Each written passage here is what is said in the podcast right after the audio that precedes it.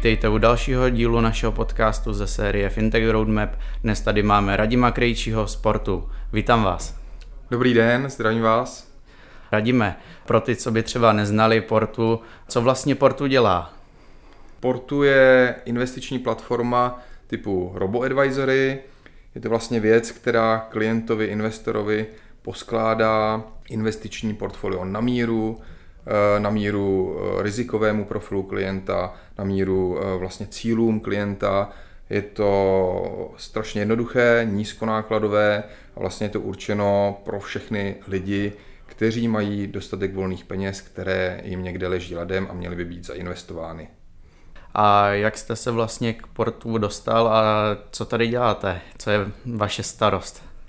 Já se v investičním prostředí pohybuju více než 20 let, v podstatě hned po vysoké škole, nebo i při vysoké škole jsem o tom měl velký zájem, začal jsem si tradovat nějaký akcie na pražské burze. Eh, potom jsem eh, pracoval ve velkých investičních skupinách, jako je třeba Patria, a ta myšlenka vlastně na investiční platformu, která bude dávat smysl ve mně zrála delší dobu, před čtyřmi lety jsem přišel do Wooten Company a přesvědčil jsem v podstatě partnery, vlastníky Wooten Company, že by měli jít do retailu a měli by tady to tady tu platformu typu portu eh, vlastně vyrobit. Ten důvod byl, eh, protože jsem za celou tu dobu, za celý ty roky, kdy jsem sledoval, jak lidé investují v Česku, tak jsem nenašel pořádný způsob, eh, který by byl správný. Jo. Většina prostě lidí tady v České republice, možná se to trošku změnilo posledních pár let, tak vlastně investuje neefektivně, špatně nebo s různými poradci, špatnými poradci, protože oni jsou samozřejmě i dobří poradci,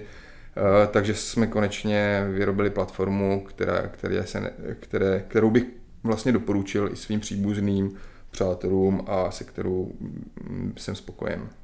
Co vám možná hraje do karet, tak eh, v posledních letech vidíme dramatický růst retailového sektoru. Co za tímto růstem stojí? Co tady vedle nás vlastně sedí Ondra Macháč, tak ten říkal takovou vtipnou story, že investuje už i jejich uklizečka. Já to taky sleduju v mém okolí, že stále víc a víc lidí má zájem o investici. Kde se vzal tento trend? Já si myslím, že, že dorostla určitá generace lidí, kteří mají zájem vlastně poznat, co se špatně třeba děje s jejich penězi, Eh, zjistili, že, že na běžných účtech nebo v bankách ty peníze jim nevydělávají, případně pravděpodobně dorostla generace lidí, kteří už nějaké peníze mají, když zrovna nevím, jestli eh, paní uklizečka je, je ideální eh, investorkou, jestli má opravdu tolik volných peněz na ten horizont investiční, kde, kde to dává smysl investovat. Ale mm, ten zájem je obrovský, my to, my to vidíme i na portu, částečně asi eh, na to měla pozitivní vliv a i eh, covidová v podstatě vlna nebo ta pandemie, která přišla loni, kdy lidé seděli doma a měli čas se vzdělávat, měli čas se, se dívat na ty možnosti, které jsou na trhu. A zároveň může eh, v tom hrát roli i to, že, že, se, že začaly vznikat platformy typu Portu, nebo třeba Robinhood nebo Revolut, které vlastně umožnili, zjednodušili to online investování. Mm. A je teďka vlastně vůbec vhodná doba na to investovat? Já si říkám, e, teďka Fed vlastně tlačí spoustu peněz na trhy, e, centrální banka teďka česká dostala od vlády povolení, aby mohla dělat kvantitativní uvolňování. E, nemáme se bát toho, že ty trhy spadnou, až třeba banky přestanou s tím kvantitativním uvolňováním? To je otázka, velmi důležitá. Eh, moje odpověď je, že já bych se určitě jakoby nebál. Jo. Je samozřejmě, eh, jde o to si dobře promyslet, s jakou částkou na ten trh teďka vstupovat, pokud jste jakoby začátečník, investor a začínáte. Ale tuhle tu otázku si v podstatě kladou investoři každý rok od roku 2008, protože ty trhy od té velké krize v roce 2008 vlastně neustále rostly. Jo. To znamená, každý rok já vidím v médiích eh, Eh, takové ty bulvární články, že, že akcie už jsou strašně vysoko, že to nemá cenu, ale jediná pravda je taková, že, že chybu udělal pouze ten člověk, který prostě nezačal, který pořád čeká někde, tak eh, se prostě přišel o ty výnosy, který už tam mohl mít. Přestože ty trhy třeba o 30% spadly minulý březen, ale eh, výhodou je, nebo tak to na těch trzích bývá, že ten, ten pokles není nikdy na nulu, a vždycky se to potom zvedne. Jde o to, eh, s jakou rychlostí a s jakou dynamikou vlastně ty, ty trhy se po nějaké krizi nebo po nějaké stagnaci vrátí zase na tu růstovou trajektorii. Takže za mě jedno, jednoznačně bych, bych říkal, bych řekl začít určitě investovat, nenechávat ty peníze někde, někde v bankách.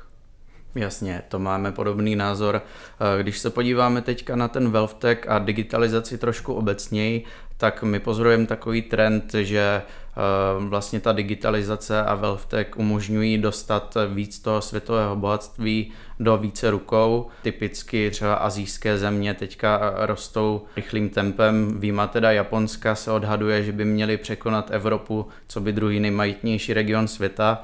Jaký máte názor na tento trend a jsou třeba v portfoliu portu nějaké emerging markets ETFK?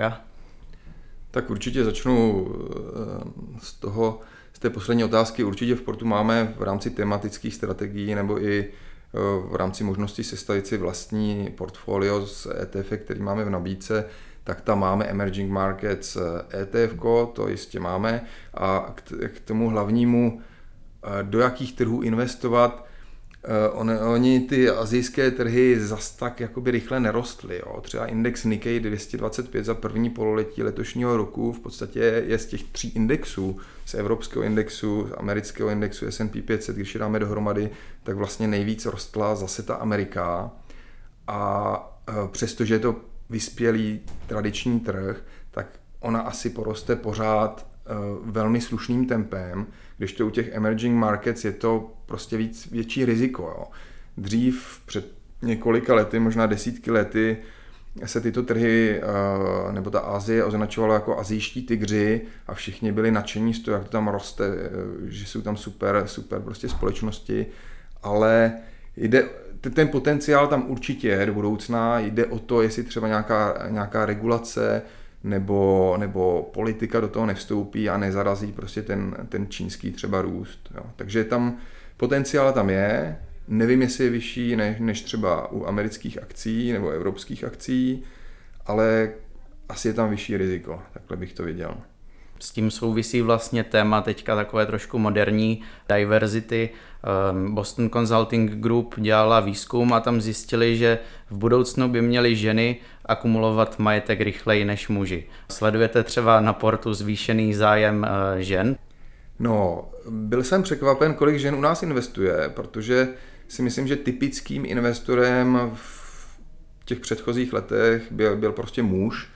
Eh, v, těch obchodníků s ceným papíry, kde jsem pracoval, tak to byly jednoznačně muž a ženy si vlastně o to neměly vůbec zájem. U portu je to jiné. A myslím si, že to je dobře, protože jako ženy obecně si myslím, že mají možná i lepší přístup k investování. Jo? Nechci jakoby hodnotit, jestli jsou lepší traderky, lepší spekulantky nebo lepší investorky, ale oni mají lepší přístup k investování. Jo? Oni se víc o to zajímají, teda to, co já aspoň na, na portu sleduji, mají víc otázek, nebojí se klást otázky, není tam takový, taková ta, ta obava, já jsem chlap, já všechno vím a, a nemusím se na nic ptát, prostě ty, ty, ty ženy se zeptají, což je super, a potom mají lepší jakoby disciplínu, líp se drží té své investiční strategie, tudíž dělají méně chyb než muži, kteří prostě pořád něco hledají, pořád se snaží spekulovat a, a což jim eh, výnosově moc potom nemusí vycházet. Jasně. Eh, my už jsme ze začátku naťukli to, že portuje vlastně RoboAdvisor. Když se na to podíváme trošku detailněji, eh, co to vlastně ten RoboAdvisor je a jak to funguje? Portu je platforma, která využívá automatizaci k tomu, aby vám online sestavila vlastně to portfolio. Není tam žádný robot, který by Eh, jakoby investoval za vás, za klienta. Vždycky je tam nějaký jakoby lidský článek, který máme investiční komisi, která se stará o tu strategii a tom, o to, aby ta portfolia měla hlavu a patu a byla dobře poskládaná. Těch robo-advisorů je ale víc typů, jsou hybridní robo-advisory, jsou robo-advisory, kteří se snaží používat třeba už i umělou inteligenci. My tohle to ještě nepoužíváme, neinvestuje za vás člověk, ale máme tam jasný automatizovaný pravidla, který dodržují tu strategii. Ještě k té umělé inteligenci, myslím si, že časem se robo-advisory našeho typu, typu portu třeba přikloní k tomu, aby ty investiční rozhodnutí dělala umělá inteligence, ale podle těch testů, kterými máme na stole a který provádíme vlastně simultánně s tím, jak investujeme na portu, eh, tak to ještě nevychází. Jo. Ta, ta umělá inteligence se musí naučit, učit se z chyb svých a ještě neuběhl dostatečná doba, aby se to naučila, takže já, já osobně si nemyslím, že už je ten správný čas, aby se investovalo jenom podle nějakého modelu nebo podle nějakého robota. Chápu, chápu. Teď možná trošku nepříjemná otázka. Eh, já mám takovou strategii, že vlastně investuju do S&P 500 ETF a nemusím nic řešit. Proč je lepší třeba založit si účet na portu a investovat na portu? Je to výnosnější i po započtení poplatků? Eh, zkusím odpovědět jednoduše. Samozřejmě bych se mohl eh, potom v detailu zabývat výhodami portu, ale já bych eh, dal přednost portu a myslím si, že třeba na horizontu 5-10 let se ukáže, že, že ten čistý průměrný výnos roční my budeme mít vyšší než, než uh, jakoby aktivní trader. Jo. I když ono to samozřejmě, když si koupíte to S&P 500, tak nejste hned aktivní trader, ale je tam taková takový článek, takový faktor, eh, kde je otázka, jestli vy dodržíte tu strategii, jestli opravdu těch pět let tento S&P 500 budete držet. Jo. Mm. A ještě to podložím, samozřejmě ta efektivita, sice tam máte nižší poplatek třeba za nákup, ale nevím, jestli si dobře počítáte třeba nějaký kurzový rizika, nebo kolik si ten, ten broker veme, kdy, když vám dělá směnu měn, protože z korun do těch eur nebo do těch dolarů se to musí převést. Je otázka, jestli si dokážete do toho S&P 500 pravidelně investovat po pětistovce, po tisícovce eh, a jak vlastně se ty peníze zainvestují, jo? protože my v portu umíme zainvestovat do frakcí a díky tomu vám přesně postavíme to portfolio i třeba za tisíc korun. Jo? Za tisíc korun vy tam máte 8 instrumentů a máte to pěkně rizikově vyvážené, tak jak by to mělo být. Takže osobně si myslím, že, že riziko, že si začnete investovat sám, sebou nese problémy se skrytými poplatky. U portu prostě nemáte žádný skrytý poplatky. Ten, my jakoby neprodáváme ty vaše objednávky e, někam jinam. Jo? Ty broukři, když si to kupujete napřímo, tak prostě na něčem vydělávají. Buď si to koupíte přes Robinhood zadarmo, ale je otázka, jestli za dobrou cenu na trhu, protože oni to někam posílají, to se ví. Jestli za dobrý kurz při té směně těch měn, a jestli si koupíte celý kusy těch akcí a jestli máte třeba i ten servis a podporu, kterou potřebujete eh, pro to dlouhodobé investování. E, jasně.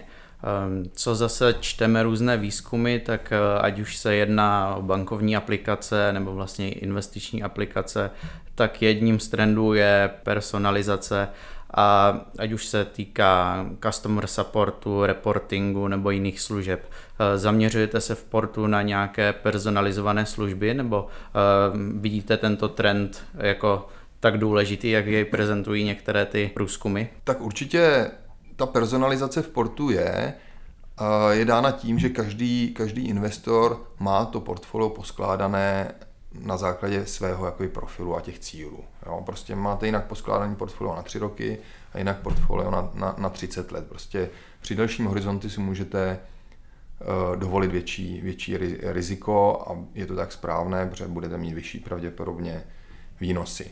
Ta personalizace se potom odráží i v možnosti sestavit si vlastní strategii, to znamená, tam to máte vyloženě personalizované na to, jestli chcete tam třeba ESG, ETFK nebo víc právě té Ameriky a méně třeba těch rozvíjejících se trhů, nebo jestli tam chcete mít nějaký commodity v portfoliu. Ale já třeba do budoucna se mi líbí takzvaný behaviorální investování, na kterém pracujeme a třeba v řádu jednotek let bych, bych to chtěl na portu spustit, který mi dává velký smysl a je to investování podle vlastně vašeho chování. Já vám dám příklad. Vy když si třeba koupíte akcie takhle, jezdíte například Mercedesem, tak dává logiku behaviorální investovat do akcí Daimleru.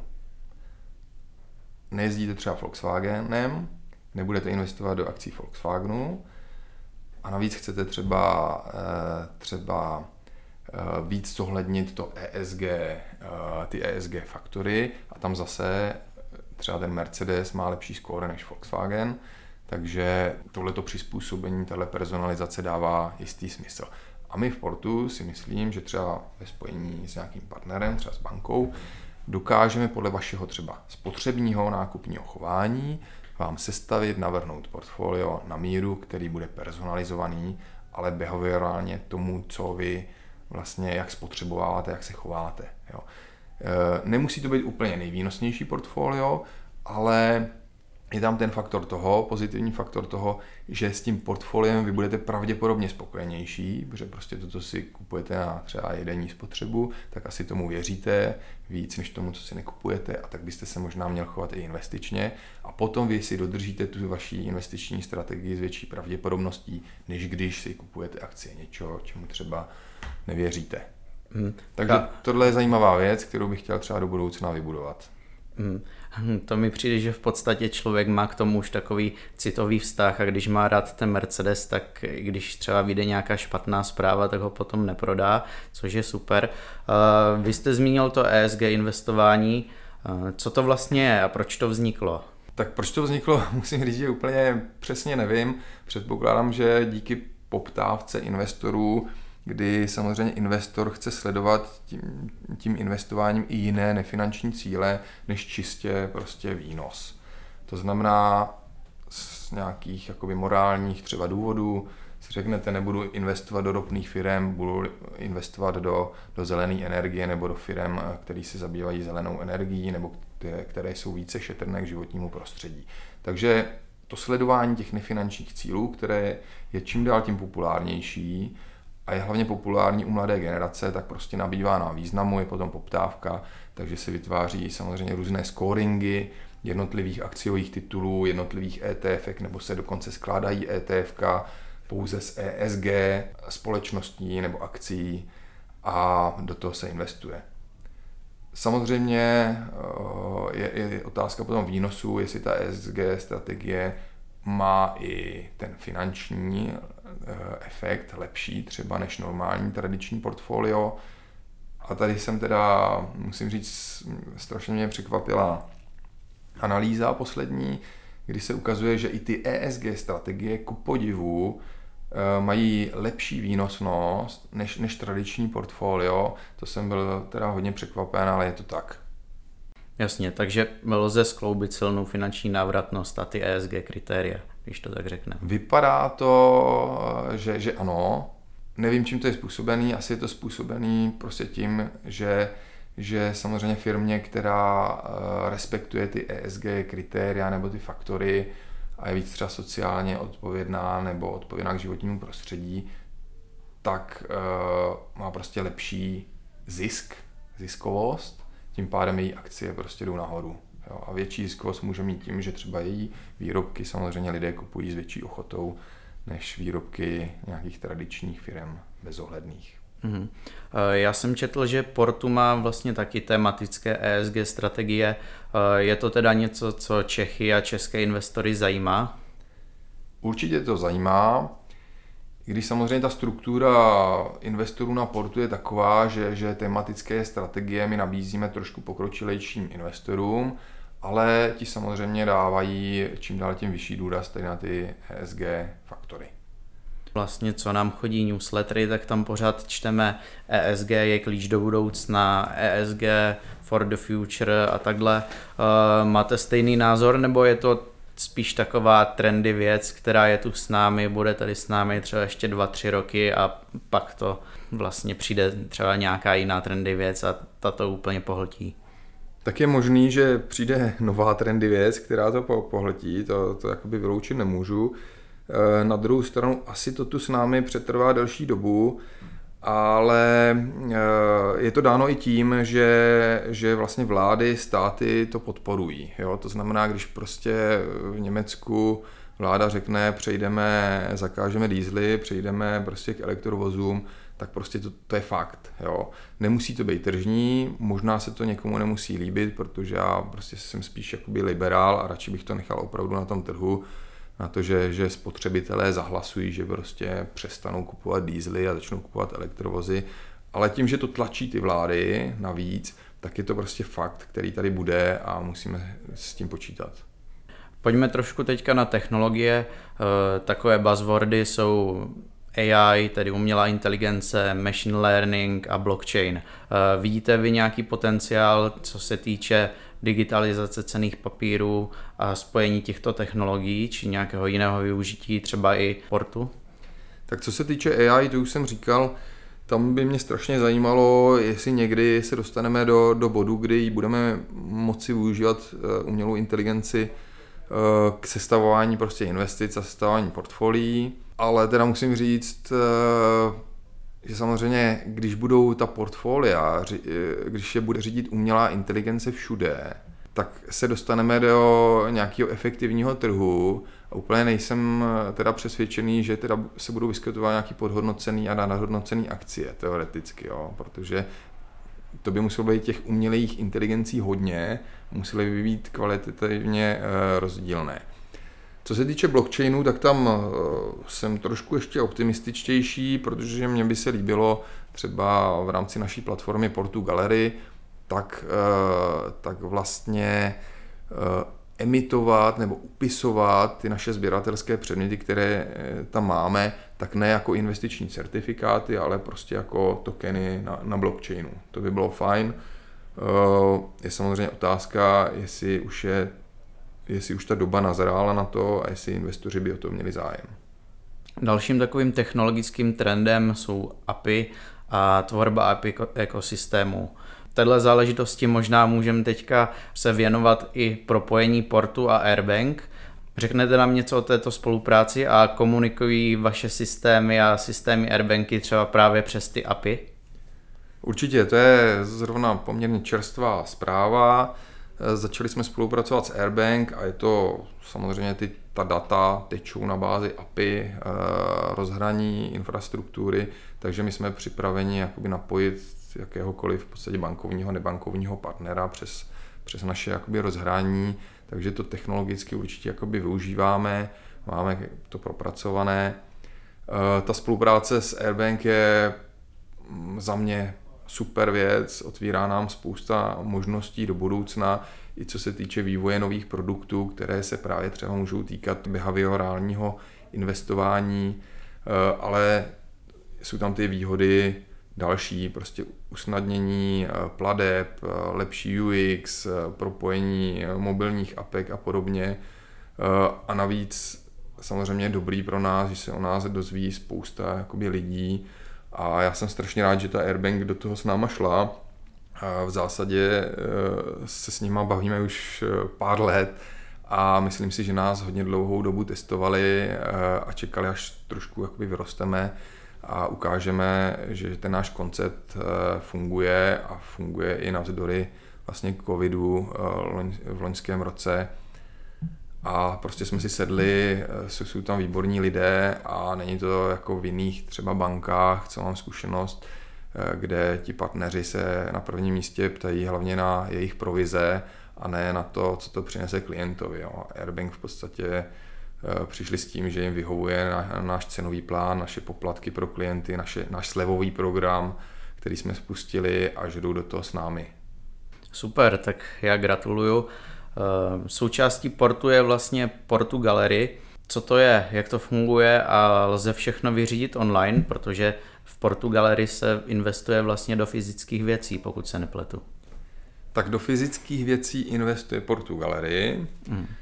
A my potom ty fyzické věci eh, vlastně sekuritizujeme, to znamená vydáme na ně investiční certifikát, které, který upisují investoři už od jedné koruny a tím se vlastně můžou majetkově podílet eh, na, na tom sběratelském předmětu, který my jsme do Portu Gallery koupili. To znamená, funguje to tak, že naše investiční komise eh, vybere třeba sudy z whisky ve Skotsku, nebo drahokamy, nebo obraz, eh, nebo historický vůz. Snaží se ho koupit samozřejmě za super cenu. A potom dáme, vydáme, emitujeme investiční certifikát, který, který vlastně upisujeme na té platformě Portugalary. Je to plně jakoby online a je to samozřejmě pro, pro lidi, kteří chtějí mít nějakou část portfolia tady v těch alternativních investicích a samozřejmě sami třeba by si to auto celé za, za těch x milionů nebo ty drahokamy nebo to umělecké dílo nemohli koupit nebo nechtěli koupit, protože samozřejmě ty starosti s pojištěním, s dalšími věcmi, ty, ty, o ty se staráme my. Mm. Mně přijde právě zajímavý ten kontrast investovat takto do cených papírů, které představují nějakou tu ekvitu a um, vlastně um, těch fyzických věcí nebo cených papírů, které sekuritizovaly ty fyzické věci, ale uh, přijde mi zajímavé, že nejspíš nemám možnost často tu věc ani nikdy vidět, i když vlastním, řekněme, třeba třetinu té věci, uh, nebo se pletu a je možnost se třeba podívat na, na tu danou věc. Ty, ty věci samozřejmě fyzicky existují, a my jsme chtěli udělat i výstavy, eh, setkání s investory, kde jim, kde jim všechny ty předměty, které máme v trezorech nebo, nebo uschovaných na, na, na, na místech k tomu určených, eh, aby se na to prostě podívali lidé. Samozřejmě výjimkou jsou ty, ty sudy, whisky ve Skotsku, ty jsou ve, ve skladech ve Skotsku, tam asi jako ne, jakoby nepojedeme s klienty ale když se námi přijdete do Wood Company, do portu, tak my vám rádi ten předmět ukážeme. Takže určitě existuje a budeme se snažit je vystavovat někde, ukazovat klientům, bavit se s klienty, aby, aby prostě všechno bylo v pořádku, aby... Dokonce jsme přemýšleli, že, že uděláme i projížďky s těmi historickými vozy. Mm, jo, to by bylo super. Další taková věc, co mě v tomto kontextu napadla, eh, některé ty věci, třeba když se zhodnotí, tak je potom potřeba prodat, nebo někteří vlastníci mají zájem je prodat. Když je velké množství vlastníků, eh, jak probíhá vlastně ten prodej, protože třeba třetina řekne, že chce prodat a dvě třetiny řeknou, že prodat nechtějí. Tak eh, potom samozřejmě ten předmět do prodeje nejde ale ještě objasním, jak to funguje na Portu Gallery. Není to úplně likvidní investice, samozřejmě investujete do toho s vizí, že to budeme prodávat v průběhu, nebo dáme do prodeje, nebo zkusíme prodat v průběhu dalších několika let. Je to tak, že my identifikujeme potenciální kupce, respektive ten, ten kupec potenciální toho daného sběratelského předmětu se nám ozve a my potom vyvoláme hlasování na platformě Portu Gallery, kde hlasují naši investoři. Když samozřejmě odhlasují je dvě třetina, že nechce prodat, což se nám stalo zrovna už nedávno s tím investičním sudem whisky skotské, kdy jim přišla nabízená cena zisk zhruba 30% za necelý rok, poměrně nízká. Hmm. E- což jsme byli překvapení, tak prostě ten sud držíme dál. A takhle je to s každým tím předmětem. Mm-hmm, jasně.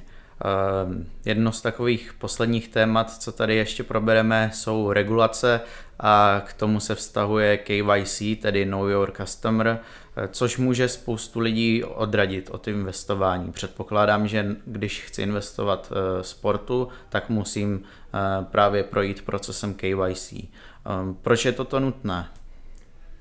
Tak eh, regulace, ať se nám to líbí nebo ne, tak jejím důvodem je ochrana investora, ochrana, ochrana klienta. Eh, je to, myslím si, výhoda portu, bezpečnostní výhoda portu a Wood Company oproti prostě investování třeba do toho ETF na S&P 500 přes zahraničního broukera, kde takovou ochranu určitě nemáte.